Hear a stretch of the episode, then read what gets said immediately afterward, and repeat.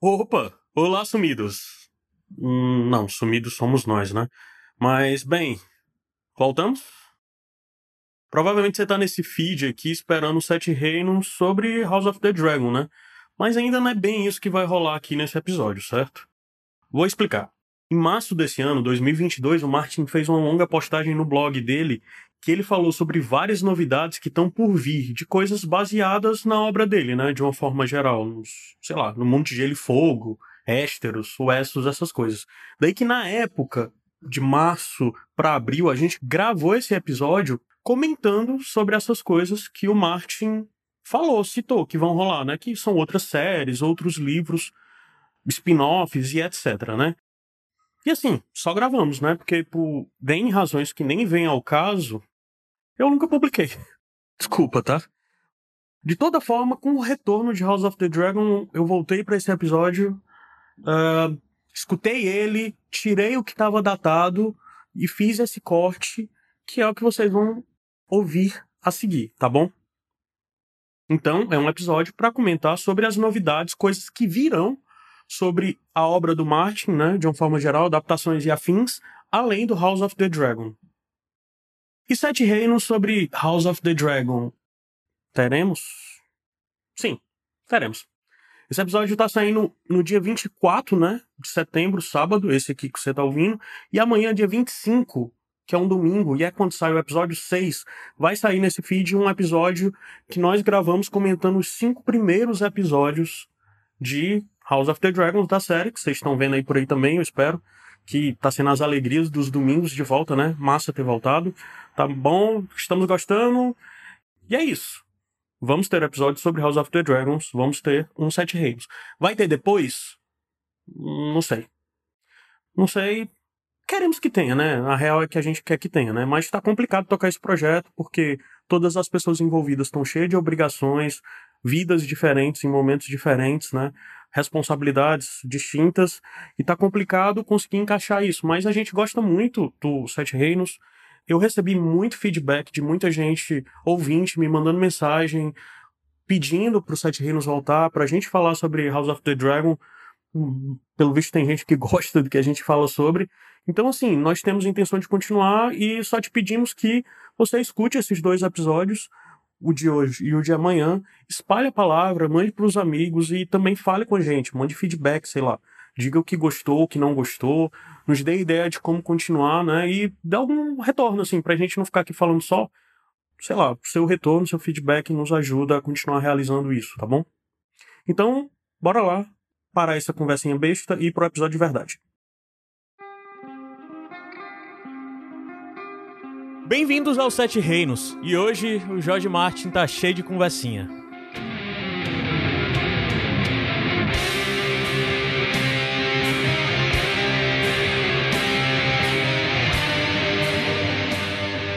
Oi, Basterose! Eu sou Caio Anderson, estou aqui com Igor Vieira. Osteoporose. e Ana Luíse. Eu. Opa! Oi, gente, tudo bom? Será que a gente sabe fazer isso ainda? Não sei. É, eu tô é, achando gente... que tá tendo dificuldade. Minutos antes de começar, a gente estava olhando como, o que é que falava na abertura do podcast, porque ninguém mais nem lembrava. Porque faz o quê? Cinco anos, né? Já, isso aqui. É, a última gravação, a última publicação no feed desse podcast foi em dezembro de 2019. A gente tá em março de 2022. Foi antes da pandemia. Caramba. Antes da pandemia, cara. Nós éramos pessoas diferentes, certamente. Certamente. Com certeza. Mas vamos lá, quem é que consegue explicar o que é que motivou essa gravação de depois de mais de Dois anos, Dois e anos alguns e meses aí, quase é. seis meses. Qual a motivação disso? O próprio George, né? Ah. George Martin George. andou falando aí, é, foi autorizado a falar algumas coisas sobre o universo expandido de Gelo e Fogo. Na verdade, a galera ficou dizendo, ah, novidade de, de Winds of Winter, que não foi exatamente, na verdade. A novidade que ele deu foi mais sobre qualquer outra coisa, né? Uhum. Mas como ele mencionou do Windows 20, disse: não, gente, continua aí, tá? Apesar de tudo.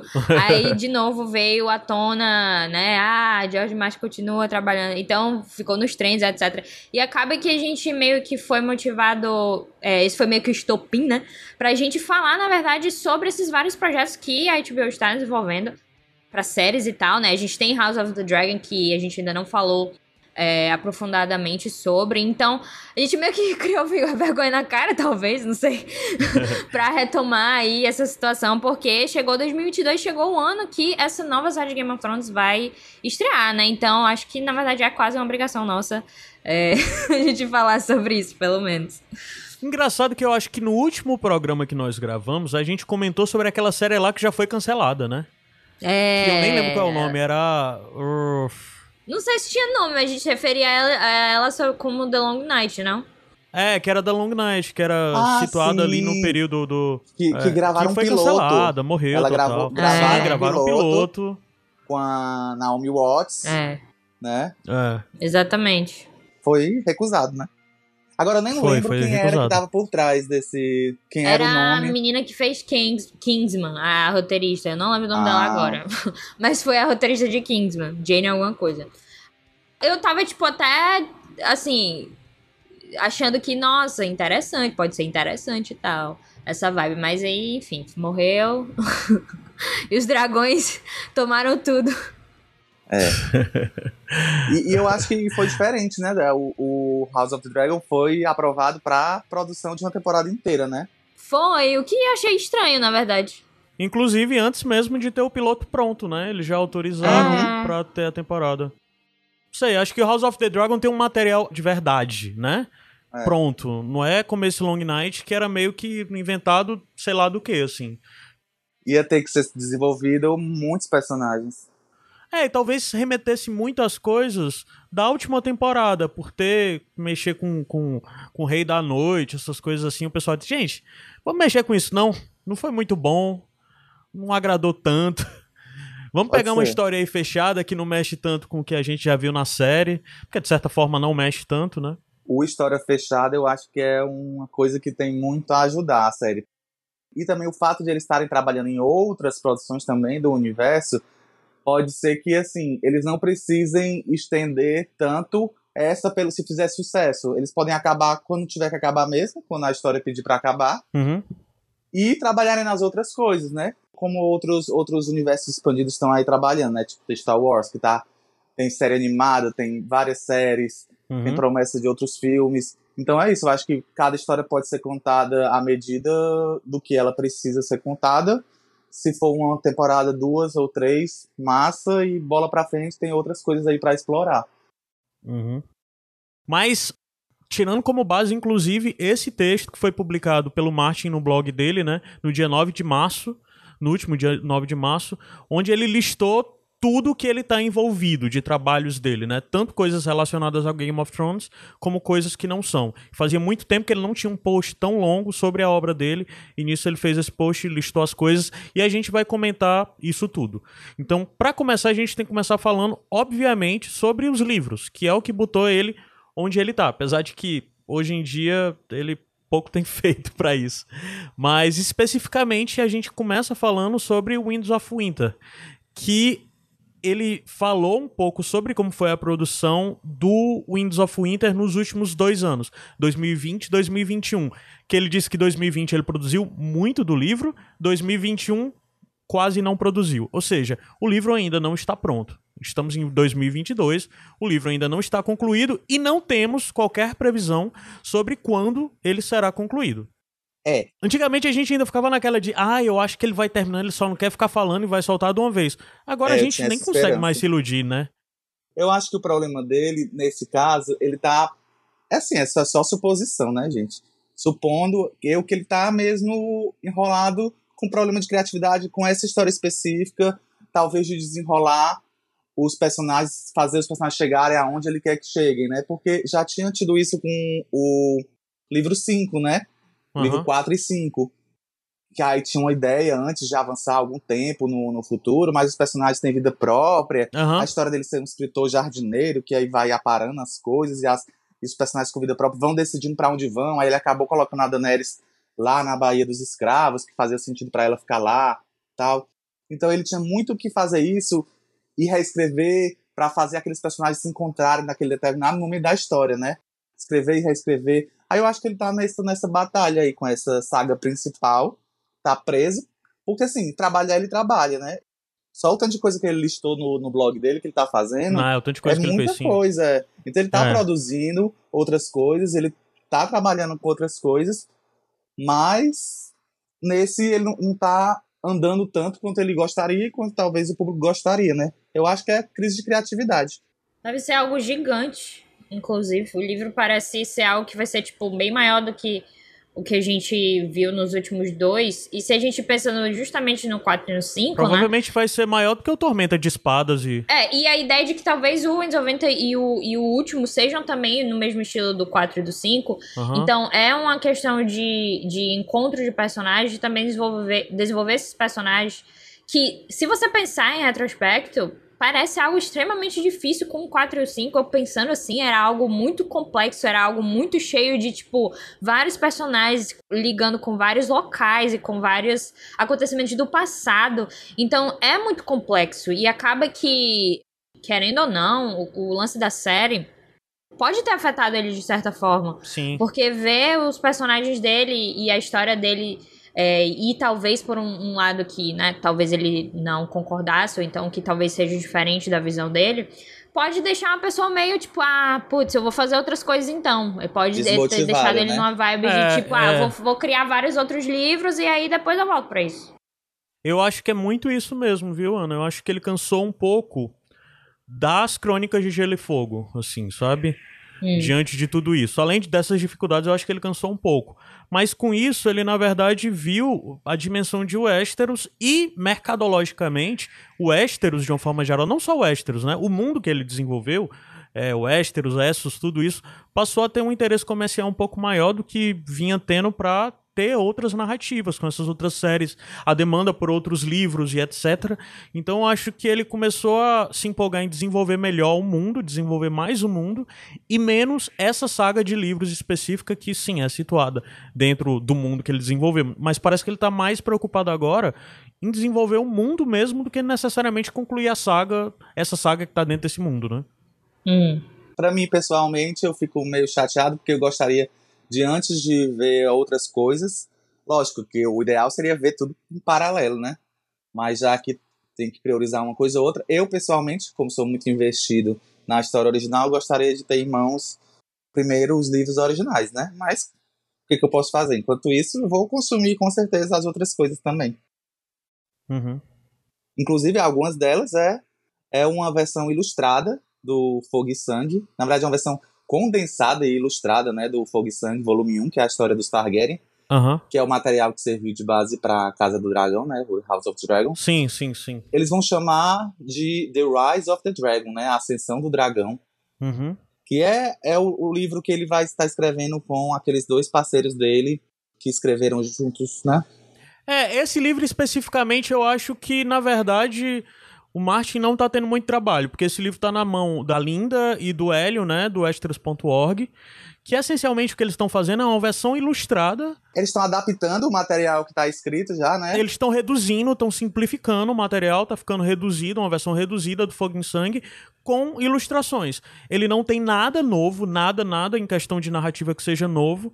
É, não tem nenhuma mudança do Fogo e Sangue pra ele. Ele basicamente é o Fogo e Sangue ilustrado. Hum, sim. E ele até diz que, inclusive, vão ter ilustrações inéditas, óbvio, mas também vão ter várias ilustrações clássicas já, que são do Sangue, que a gente já conhece, que são da saga dos Targaryen, né? Que são algumas ilustrações de dos ilustradores mais famosos, mais como Simonetti, Mark Simonetti, né? Que é bem habitual já dentro da saga do, do Martin. Então já vão ter muitas ilustrações que nós já conhecemos, para quem tem o Mundo de Gelo Fogo, é? Como é a versão dele em português? World of Ice and Fire? A enciclopédia lá? O mundo de Gelo e Fogo. Ah, o Mundo de Fogo. Pronto, o Mundo de Gelo e Fogo já tem um bocado de ilustração de coisa que com certeza vão ser aproveitadas agora pro Rise of the Dragon, mas além disso vai ter muita coisa inédita. Então, assim, isso é algo muito para colecionador e também muito para quem não conhece, talvez Fogo e Sangue, que é uma versão mais resumida, assim, mais fácil, né? É, se eu tivesse dinheiro, eu compraria. Não, eu vou comprar, eu não sei como, mas eu vou comprar, assim, sabe? Eu ainda não tô podendo. Não vai sair barato, mas eu quero ter, assim, sabe? Nem que demore. Sim, sim.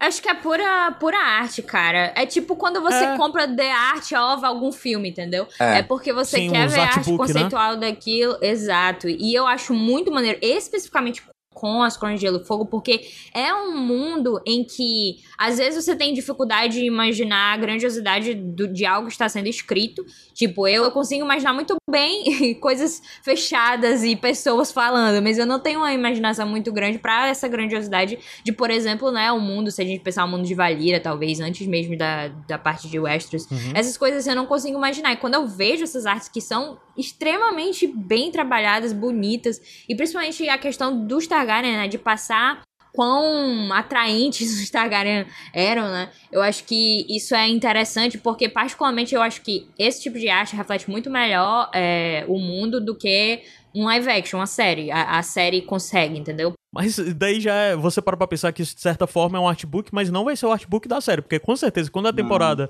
ah, de, é. de House of the Dragon acabar, vai ter o artbook da série também, né? Sim, com certeza. Com certeza. É. Outubro é lançamento lá fora, né? Provavelmente é lançamento mundial também, né? Além disso, dessa coisa de lançamento de livros, a gente tem, né? Como disse, Rise of the Dragon, Winds of Winter, né? Que não sabemos quando vai sair. E tem um outro livro que vai sair que é provavelmente é algo que deve demorar ainda, né? Mas é uma grande enciclopédia que dá a entender que vai ser algo maior do que o Mundo de Gelo e Fogo, né? Que é um Quem é Quem em Westeros, né? É um livro guia, assim, dizendo todos os personagens listados nos livros, né? Na obra dos livros e meio...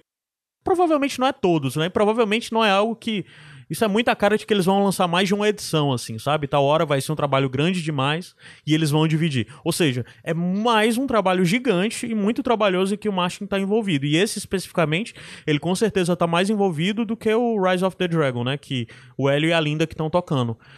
E o Hélio e a Linda também estão envolvidos, inclusive, no Quem é Quem, né?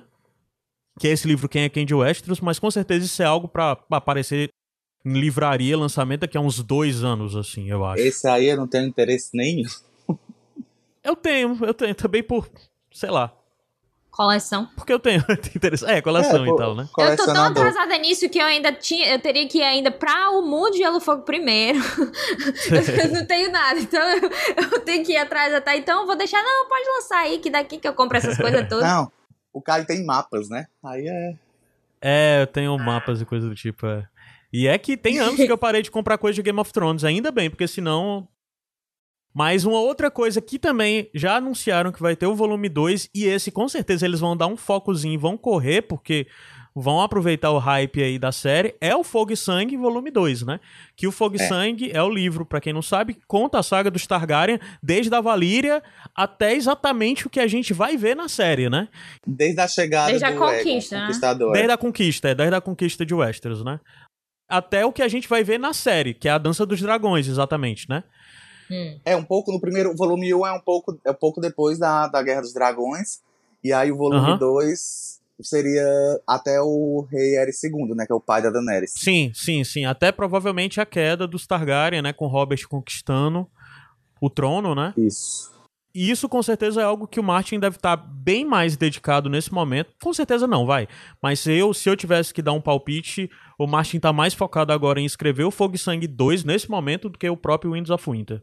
Mas ele disse que tem só umas 200 páginas escritos. Uhum. É porque, como a série vai ter temporadas também, né? Eles não têm que correr tanto com. Assim, porque, tipo assim, se a galera já souber. Não que não existe, não esteja disponível, tá, Porque todo mundo sabe o que rolou. Não é isso que eu quero dizer. É tipo sim, assim, sim, sim. como eles vão ter que promover muita coisa junto com a série ainda, tem tempo de promover vários, vários livros juntos, esse lance de arte, etc, etc. Eu acho que o, esse volume 2, eles podem, tipo é, demorar um, um, tiquinho, né? Não tanto assim, não tanto, mas um tiquinho para promover, sei lá, com outra temporada.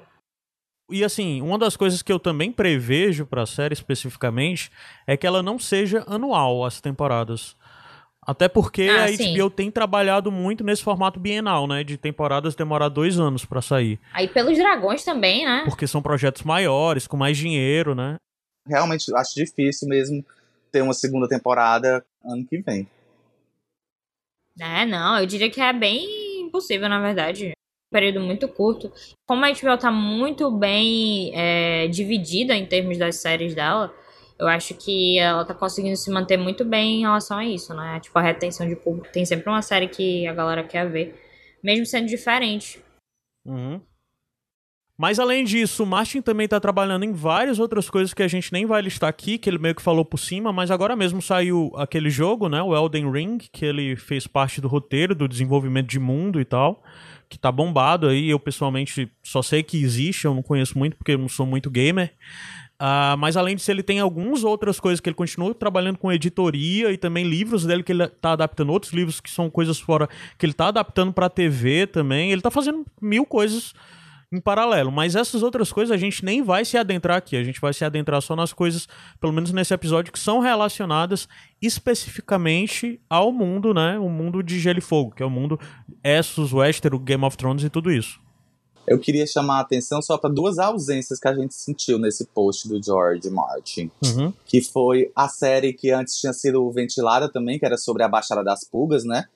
Não uhum. foi, acho que talvez não, não foi pra frente, porque nem mencionou nada.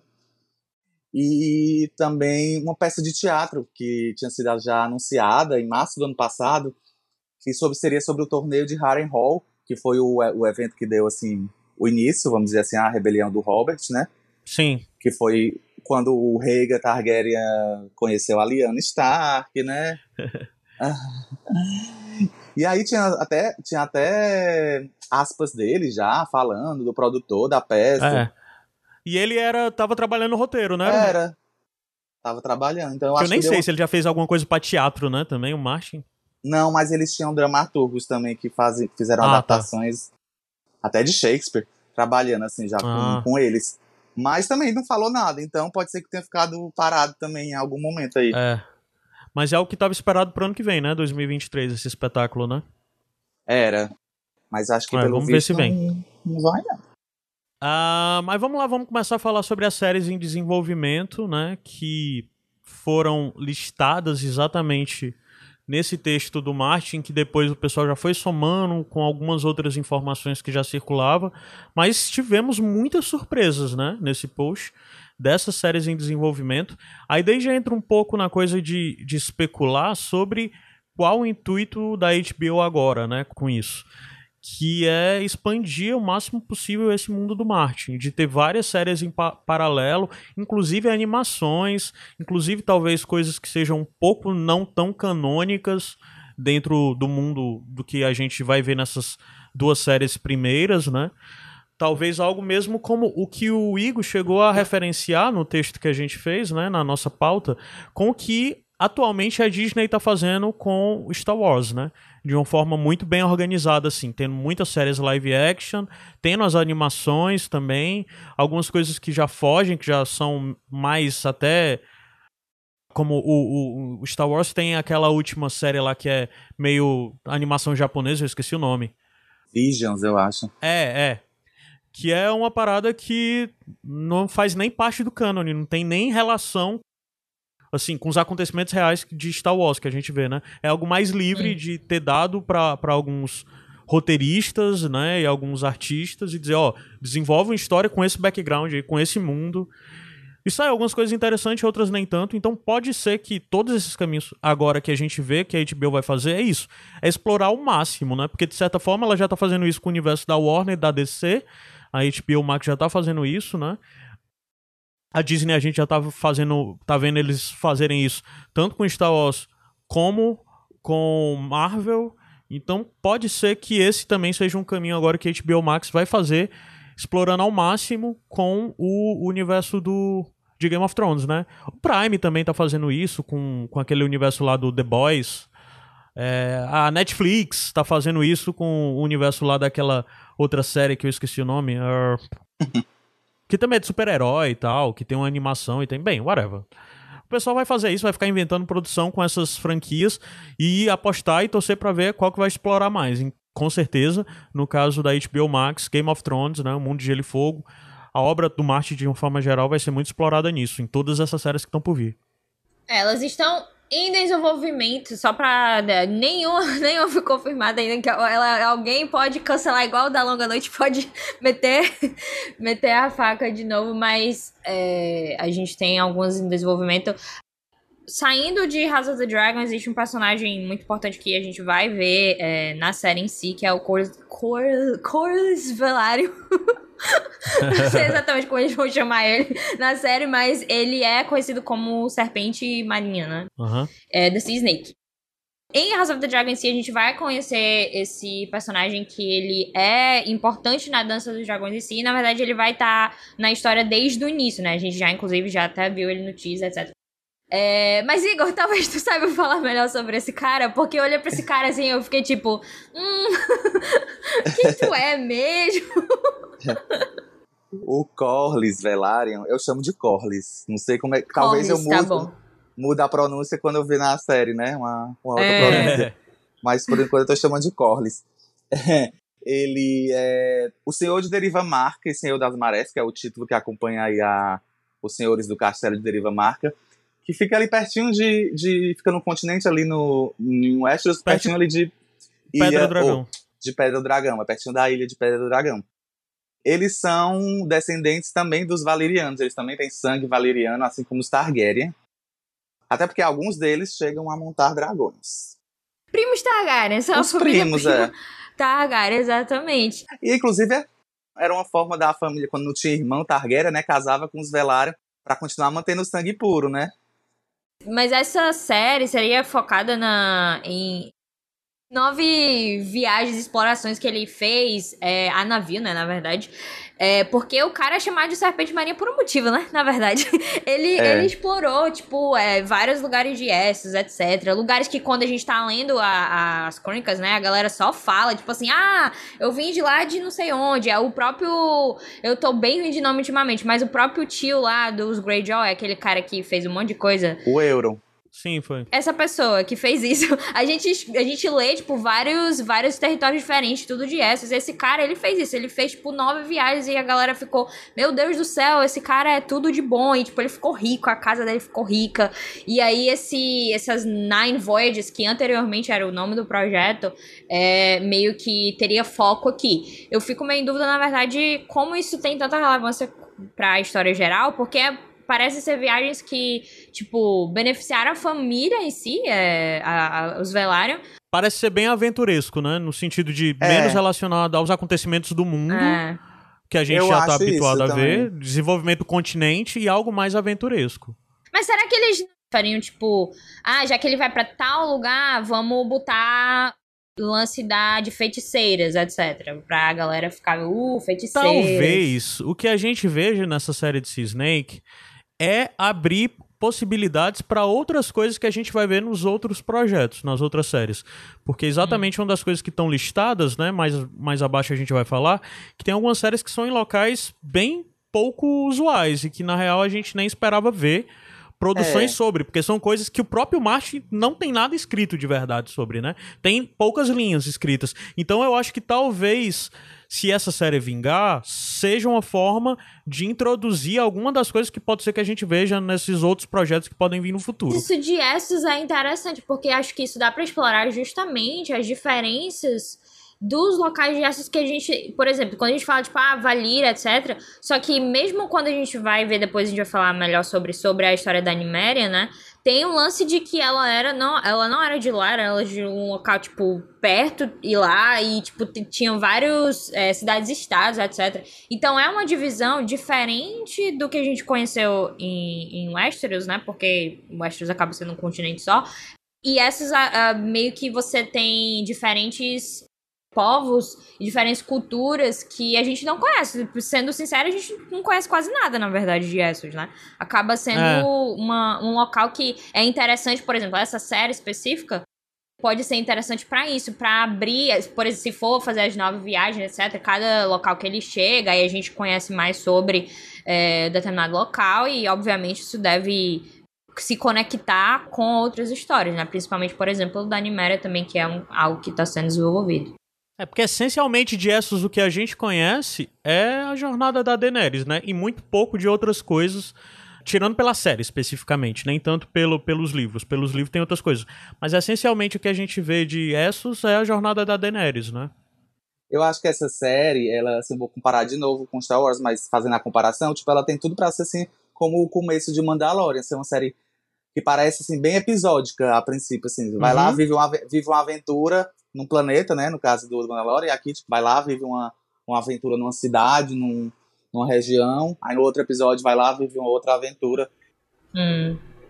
Fazer cheio de easter eggs, assim, cheio de referências que vão deixar o público fã animado para continuar assistindo. E se alguma outra coisa, como o Caio falou, chamar a atenção, pode virar, né, desenvolver uma outra coisa maior.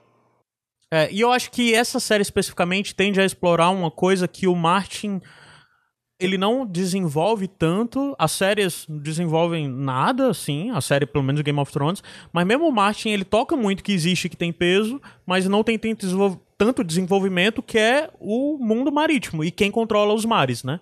Quem controla as regiões dos mares, então pode ser que tenha coisa de pirataria mesmo e coisas de batalhas navais e etc, que são coisas que mesmo dentro do que o Martin fala, a gente sabe que existe muito disso. A gente sabe da importância das famílias, até mesmo tirando pela durante o período de Game of Thrones, a gente sabe muito do poder dos Greyjoy, mas a gente nunca viu de fato o poder dos Greyjoy, né? Então pode ser que vão ter alguma dessas coisas que são pinceladas e são pouco desenvolvidas dentro do tanto dos livros como da série. O lance dessa série é que é muito, muito cara, porque lance em água é provavelmente a coisa mais cara que é feita em Hollywood. Então, por conta disso, eu acho que essa série só iria pra frente se o personagem for bem estabelecido em House of the Dragon, né? É, mas em House of the Dragon eles estão apostando forte no personagem, né? Porque nos trailers ele tem sim, muito destaque. ele né? foi né? um dos é, primeiros, assim, foi junto com o elenco principal que ele foi anunciado. Sim. Mas pode ser também que eles, eles queiram cobrir, sei lá, eu não, eu não lembro em que época essas nove viagens aí, não sei se, tipo, eu não sei se algo, teria que ser alguém mais novo, etc. Mas eu acho que não dá Assim, usando o The Mandalorian de, de exemplo, The Mandalorian, na minha opinião, só realmente teve essa força que teve, porque no primeiro episódio da série é colocado o Baby Yoda lá, o Grogu, uhum. e é isso. E a série foi pra frente. Uhum. Eu acho que se fosse só o Mandalorian em si, não teria tido me o mesmo sucesso que teve, porque é a questão da conexão. Então acho que é muito importante, apesar de a gente ver, de ter a oportunidade de ver histórias diferentes em Essos, etc., não adianta se seu protagonista não tiver algum, algum vínculo. Tipo, se, você não tiver algum vínculo com seu protagonista. E por ser um, uma série muito, muito cara, eu acho que eles vão ser cuidadosos em relação a, ao desenvolvimento dessa aí, especificamente. Por conta de ser marítimo, né? É, é de fato muito caro. Faz sentido.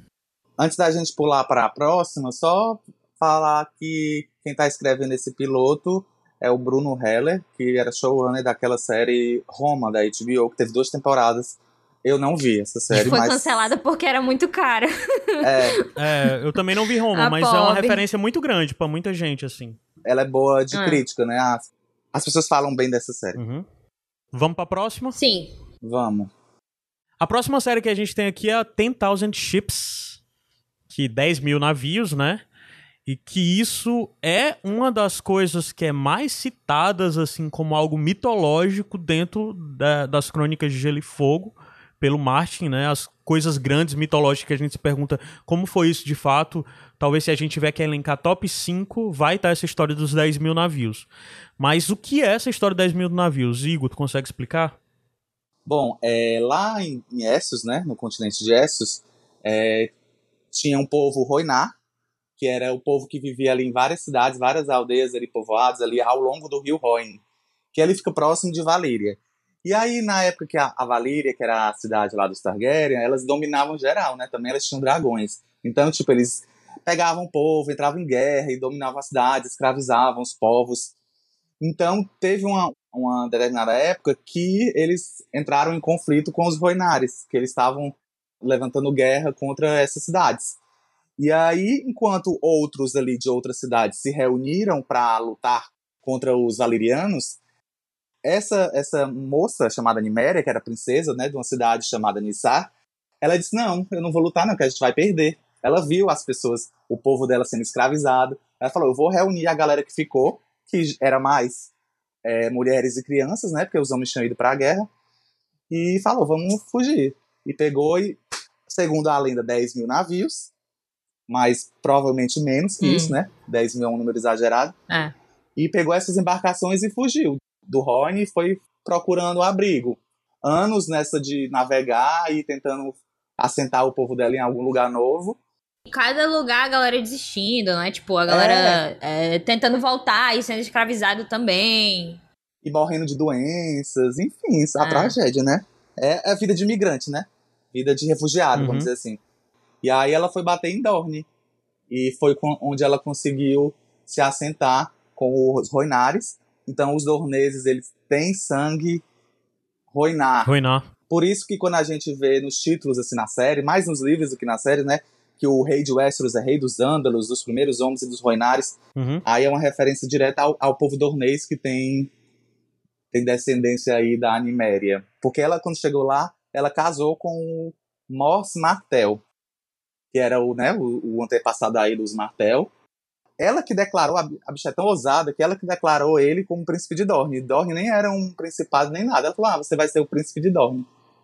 O grande lance da Animéria é que, é, como, por exemplo, o, o, Igor citou que quando ela saiu de lá, ela levou é, majoritariamente mulheres e crianças, né? Mas as mulheres lá, elas também eram treinadas como guerreiras, né? Não tinha essa questão de só os homens e tal. Então, acaba que ela tinha uma grande força a nível de exército e ela é vista como uma grande estrategista de, de batalha e tal. Ela não era exatamente a pessoa que ia lutar, mas ela era vista como uma líder de guerra, assim, porque, tipo, ela é estrategista e liderava a galera e tal, e preparava todo mundo.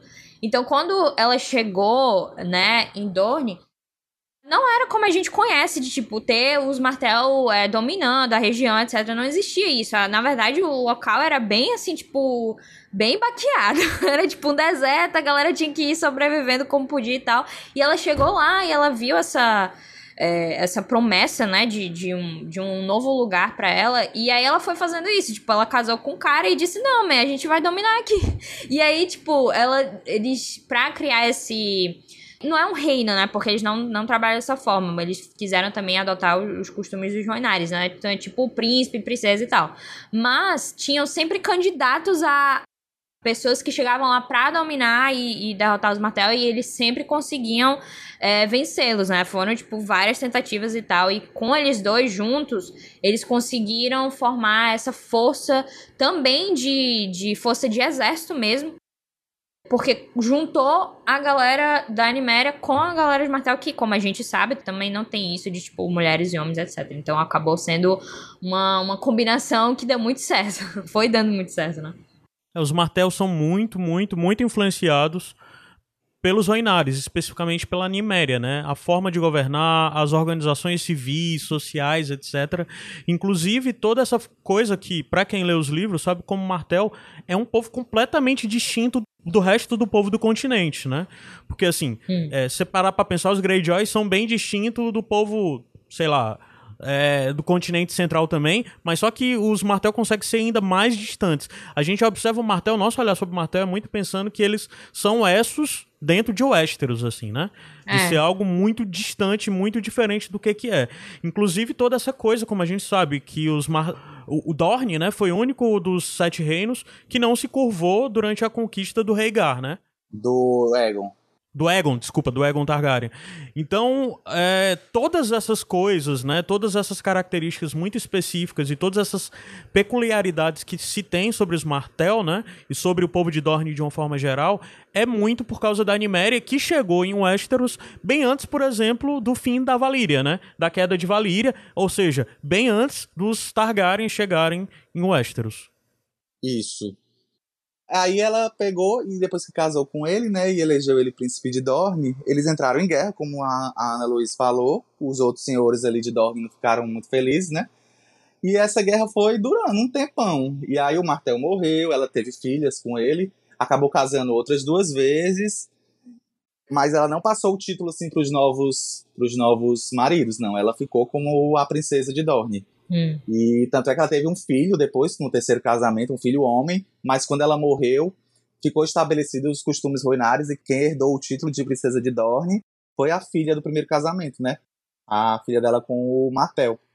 É, e o, o, lance dos 10 mil navios, né, é, é, importante também porque, tipo, obviamente, nem se, assim, nem se tivesse sido 10 mil navios que saiu lá do lugar, não chegaria isso tudo em Dorne, mas mesmo assim, o que restou e o que chegou lá é, foi, foram queimados, né, todos os navios foram queimados, ela decidiu lá, decretou que ia queimar tudo para ninguém ter essa ideia de voltar, de abandonar, porque ela decidiu que aquele era o lugar. Ela disse: não, a gente vai sentar aqui e pronto, acabou a história. Tipo, a galera ficou. A galera dela ainda ficou um pouco, né, pô, mancada, mas tipo faz sentido, porque todo mundo que tentava meio que voltar, todo mundo ia capturada e escravizada, tipo, ela não queria ver o povo dela passar por isso. E quando ela chegou em Dorneville, que ela conseguiria prosperar lá, então ela tipo, não, ninguém vai voltar, a gente vai ficar tudo aqui. E foi uma forma também dela fazer o compromisso. Olha, nossa aliança aqui, né? Eu e você, Martel. Nossa aliança aqui é de verdade. Tá aqui a prova é eu vou queimar aqui os navios. Mas nem todo mundo, né? Tem todo mundo, assim, fazendo agora uma referência a outros personagens, assim, que a gente vê mais nos livros, né? Na série não foram retratados, mas quem lê o livro 4 e 5 vê que são os órfãos da mãe que eles chamam, né? Que eles vivem ali no, no rio Sangue Verde, que é próximo ao castelo de Dorne, o Lança Solar? Lança Solar. Suspira. É. Perto de Lança Solar, que é uma galera que meio que não, não, não foi assim junto com a Niméria, assim, ficou por lá pelo rio mesmo. E dizem que pegaram os restos dos navios queimados e construíram embarcações. Eles ficam mesmo. vivem pelo rio, por esse rio Sangue Verde. Hum. E nos livros a gente vê um pouquinho mais, é, é breve, mas a gente vê essa referência a esse povo, né, Roinar? Também quando o, Ty o Tyrion, no quinto livro, vai para Essos, ele também navega pelo rio Roine. Aí a gente consegue aprender um pouco mais também sobre esse povo uhum. no livro 5. Mas, cara, a Niméria, a gente escuta o nome Niméria, escuta, no caso, lê mais, eu diria. É, principalmente porque Dorne foi completamente, né, excluída da série.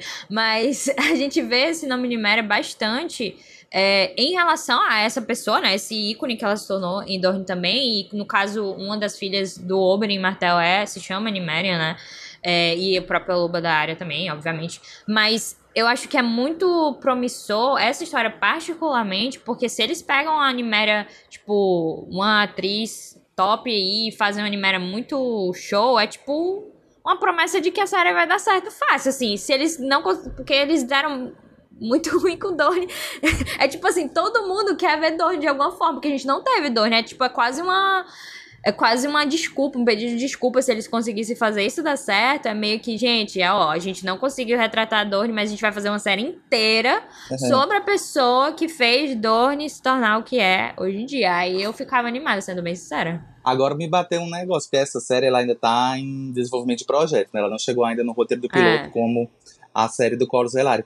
Eles têm que focar mesmo em Dorne, porque se eles focarem na viagem de navio, cara, vai é, ser parecido com a, vai ficar Eles fazem, dá né? pra fazer um link, dá pra fazer tipo um link, entendeu? Se eles conseguissem é, botar essas, essas duas séries pra frente, daria um link certinho. Tipo assim, se o cara tá lá e, e fala e vê alguma coisa sobre isso, ou o lugar, ou o próprio lugar, né? Porque obviamente são tempos diferentes, mas tipo assim, foi citada, mencionada, e já dá um link para isso, e aí a gente vê a partir do momento em que ela tá fugindo, né? Porque eu acho que seria meio. É... Não é nem a questão da repetição, é a questão também de, de produção, que seria um pouco inviável fazer tanta guerra assim. Eles não estão com dinheiro infinito também, pelo amor de Deus. Acho que seria mais interessante a gente explorar Dorne, os costumes de Dorne, como eles. essa mistura. Eu falando por mim, na verdade, eu fiquei muito triste na época, né, em relação a Dorne na série. Mas a gente ficou órfão do lance, principalmente das, das mulheres dornesas, eu diria. Porque a, a gente tem um personagem no livro que a gente não teve, né, no, na série, né? É a Ariane o nome dela? É, é. Ariane Martel. Ah, eu acho que a gente. Eu senti um pouquinho a, a ausência dela, na verdade. A falta, ela é um personagem importantíssima. Pois é, e acho que ficou muito, muito clara a ausência dela ali. E eu acho que ficou faltando um pouquinho disso. Porque a Sandy lá, né? As filhas do Oberyn, não, não, não deu certo. Resumindo, né? Uhum. Resumindo, não deu certo. Então acaba, a gente ficou pensando, ah, Dorne é isso aí? Tipo, se, se pensar no, no, na galera que só tava vendo mesmo, pode pensar, caramba, Dorne é só isso aí? Ah, então quero saber mais. Então eu acho bem interessante essa série. Massa. É. Bora pra próxima. A próxima série é o Tales of Duncan Egg, que eu acho, eu acho, meu palpite aqui, que na verdade não vai ter esse nome, mas já já explica, mas eu acho que, que nós três, se tiver que apontar a coisa que a gente mais tem expectativa dessas séries, é essa. Tô certo? Expectativa e que eu acho que vai, é a que tem mais chance de acontecer. Aham. Uhum. Porque ela tem material escrito. Pra ti também é, Ana Luísa? Eu não tenho. É, expectativa em si, eu não tenho tanta, mas eu concordo que é a que tem mais chance de acontecer mais e por cima tem, tem mais, mais potencial, chance de dar né? certo. Exato. É. Tem a mais chance de dar certo. É. Eu acho que isso dá pra dar certo demais. Eu acho que ela, assim como House of the Dragon, tem a chance de ser assim, de trazer um universo conhecido, que a gente já sabe de, de Game of Thrones, mas não tá tão próximo o suficiente. Tá próximo, mas não tão próximo o suficiente. Dá para contar uma história independente, uhum. fazendo muitas referências e com coisas que a gente já conhece. Então acho que por isso que tem chance. Uhum. Mas vamos explicar. Basicamente, o, a, a, a, o Tales of Duncan Egg, né? A gente já gravou alguns episódios sobre. Só é você procurar aí pelos episódios que falam de Cavaleiro de Sete Reinos. Estão linkados aqui também nas notas desse episódio ou, ou então no post, mas é as histórias de uma dupla improvável que se encontra em determinado momento e segue jornada por Westeros de uma forma bem específica, né? Um meninozinho que é o Egg, porque inicialmente a gente acha que é por ele ter a cabeça pelada, né? Não sei o quê. E o Dunk, que é um cara que era cavaleiriço de um cavaleiro andante. Ele era basicamente um serviçal de um cavaleiro andante. Cavaleiros andantes são os cavaleiros que andam pelo reino e não servem a nenhum senhor e ficam por aí como mercenários atrás de serviços. Mercenários pode até parecer bonitinho, que os caras estão atrás de, sei lá, alguma coisa, de guerras. Não, os caras às vezes estão atrás de cuidar de vaca até, sabe? Ser o cara com espada enquanto tá uma comitiva de vaca caminhando de um canto pro outro. É tipo isso. De todo jeito, esse cavaleiro andante morre e o cavaleiriço dele, que é o Dunk, assume o lugar dele como cavaleiro, né? E assim, a gente já falou bastante sobre essas histórias em outros episódios. É uma história com muito potencial, porque são personagens muito carismáticos e eles basicamente são um pouco assim, do período onde eles estão vivos, né? Eles são um pouco Forrest Gump, assim, do mundo, porque eles estão presenciando cenas diferentes momentos diferentes, políticos e sociais, que são muito importantes para o continente Westeros, mas eles não são necessariamente protagonistas. É, eles não ligam exatamente pra coisa, né? Sim, eles estão passando lá de grandes pessoas que depois viram grandes reis, ou então grandes pessoas ligadas a, algum, a outros reinos e não sei o que. Eles estão ali presentes, vivendo o mundo de Westeros num período de tempo específico, né? Sem necessariamente serem protagonistas naquele cenário. Mas é muito interessante porque é uma dupla muito improvável e que com o tempo a gente vai descobrindo que tem muito mais sobre eles do que se espera, né? A narrativa em si já é algo que eu acho bem diferente do que a gente vê em Game of Thrones, né? E, e as Crônicas de Gelo e Fogo, porque é bem mais aventuresco, é bem mais capa-espada, assim, até mais heróico e tal, menos cheio de tons cinzas e tal. É algo bem claro, às vezes, de. Parece às vezes que é até mais fácil de dizer quem é vilão e quem é mocinho, sabe? Mas é, é, eu acho um deleite, eu adoro a história. São coisas que eu quero muito, inclusive, porque até hoje só saíram três das cinco ou seis histórias que o Martin prometeu sobre essa dupla, né? E tem coisas ainda para sair que o Martin até hoje ainda não terminou de escrever, mas de um jeito ou de outro, só essas três que tem para contar aí já dá bastante material, já dá uma série tranquilamente, pelo menos, dá uma temporada tranquilamente, se não der até mesmo é, uma temporada para cada uma da, dessas histórias, né? Provavelmente é algo que seria um problema logo de cara, porque ia ter aquela coisa de ter um, um personagem criança ou pré-adolescente, adolescente, que ia espichar muito de uma temporada de um ano pro outro. Uma dinâmica que tá em alta, né? Essa, essa dinâmica de adulto e criança, assim, é tudo que a gente Sim. tá vendo. Recentemente é. ah. rola isso. Total, se você para pra pensar, o sucesso de, de Mandalorian aí é muito isso, né? É. Apesar de que o Dunk nunca seria tão fofinho quanto o, o, o, o Grogu, né? O Egg, no caso, né? É, desculpa o Egg. É.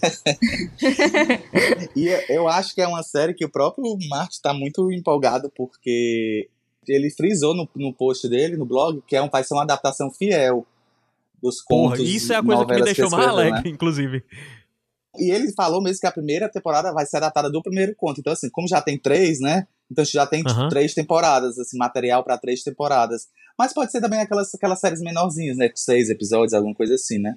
Porque uhum. também não são muito longos, assim, os, os contos, assim. E eu acho que tem um potencial de, tipo, pra, pra galera que não sabe, né, o grande lance do, do Egg e tal, eu acho que acaba ficando. Tipo, se eles fazem no fim um lance, tipo, uau, revelações, etc. Se tem um é. momento, tipo, pra, é. pra conectar com o futuro, é. né, do, de Game of Thrones e tal, acho que a, acaba sendo bem legal, bem legal.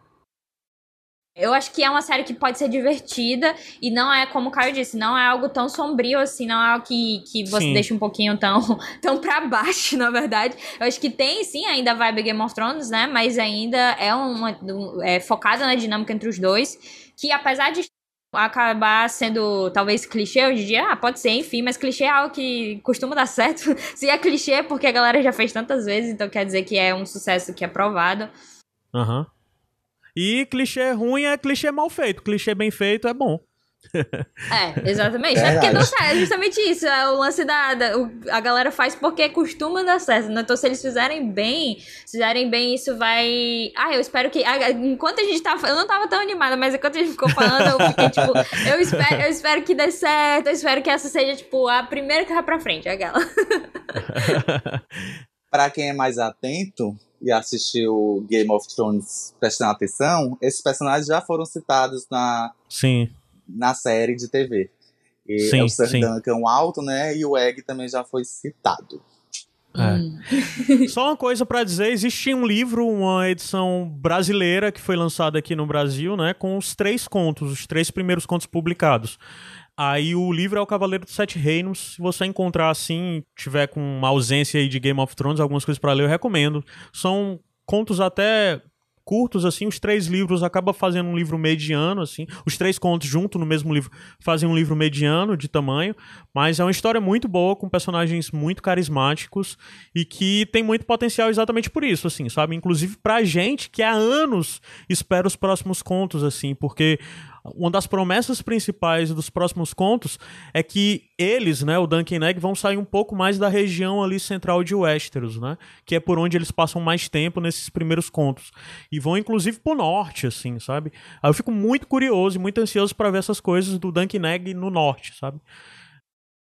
De cara, essa série eu espero muito. Acho que depois do, do, do, House of the Dragon, que também é uma série que eu tenho uma expectativa muito alta, é, o Duncan Egg eu acho que é pau a pau no nível de expectativa que eu tenho para as duas. E eu espero que aconteça, né? O George Martin falou que também está escrevendo um outro livro, né, um segundo livro, né? Talvez não saia mais como saiu o primeiro, né, com contos em coletâneos e tudo. Talvez ele lance mesmo esse livro com novos contos, que também uhum. vai servir de material para essa adaptação se ela for para frente. Ele disse Sim. também que existem dois títulos possíveis até agora, né, que eles estão trabalhando, que seria o Cavaleiro dos Sete Reinos, a Knight of the Seven Kingdoms, ou The Red Knight, o Cavaleiro Andante, né? Seriam os títulos possíveis dessa, dessa série. É, esses na verdade são os títulos dos dois primeiros contos, né? Que está sendo comandada pelo Steve Conrad, que é roteirista de filmes como A Procura da Felicidade, A Vida Secreta de Walter Mitty e uhum. Extraordinário, que é aquele com a Julia Roberts. Uhum. É, já dá pra ver que, assim, um cara que tem, tem coisas que né? não são muito. É, é, além de ter experiência, não são as coisas muito Game of Thrones, né? Que ele trabalhou. Não, são emocionais, né? São aí. tipo assim, são emoção, coisa... choro, é. mensagem, Verdade. lição de vida. É tipo isso. Pô, eu quero isso. Não vou nem mentir que eu quero. Vamos pra próxima? Vamos pra próxima. Vamos. Eu acho que nesse caso, a nova sessão de Game of Thrones que seriam as séries animadas, né? Que eles estão com planos de desenvolver não só uma série animada, mas várias séries animadas, colocar como a gente, né, falou um pouquinho nesse, nesse reino de Star Wars, de expandir o universo para várias mídias, né, não só a questão de, de onde no universo em si eles vão, mas para diferentes tipos de mídias. E aí com animação a galera pode, né, ser um pouquinho mais criativa, etc. E essa primeira que talvez eles desenvolvam é chamada uh, The Golden Empire. O Martin, ele, ele, no artigo dele, ele ficou falando, gente, é o seguinte, eu não posso falar muito não, tá?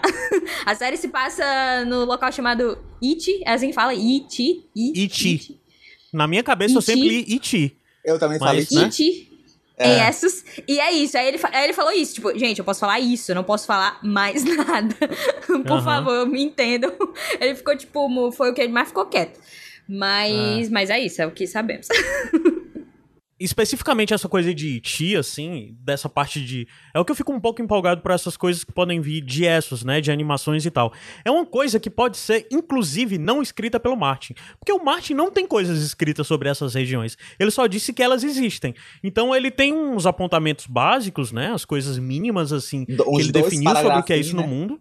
É, e ele entrega para alguém e supervisiona sem estar tão envolvido e deixa a pessoa viajar, sabe? Aí eu acho que tem potencial para ter muita coisa louca, assim, sabe? Porque, inclusive, uma das hum. coisas é que essa região aqui é meio como ele associa um pouco mais aos povos asiáticos, assim, né? A coisa do extremo, da, da, da Ásia extrema.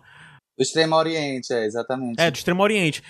E como série animada, né? Que fica um pouco com menos restrições, sabe? Dá pra ser algo mais mágico, mais exagerado. Então, talvez se eles explorem a parte mais mística ou então a parte mais sobrenatural que a gente acabou não é, tendo ainda, né, contato com essa parte de Essos. Tem muita coisa de Essos que a gente só fica lendo, tipo, ah, lá em Essos tal coisa aconteceu. Aí a galera fica, é mesmo, é? Meu Deus, que bizarro, né? Pois é, vamos continuar aqui nossa vida. Então, geralmente, é. o que a gente lê de Essos é isso, tipo, ah, menção, ah, há muito tempo aconteceu tal coisa.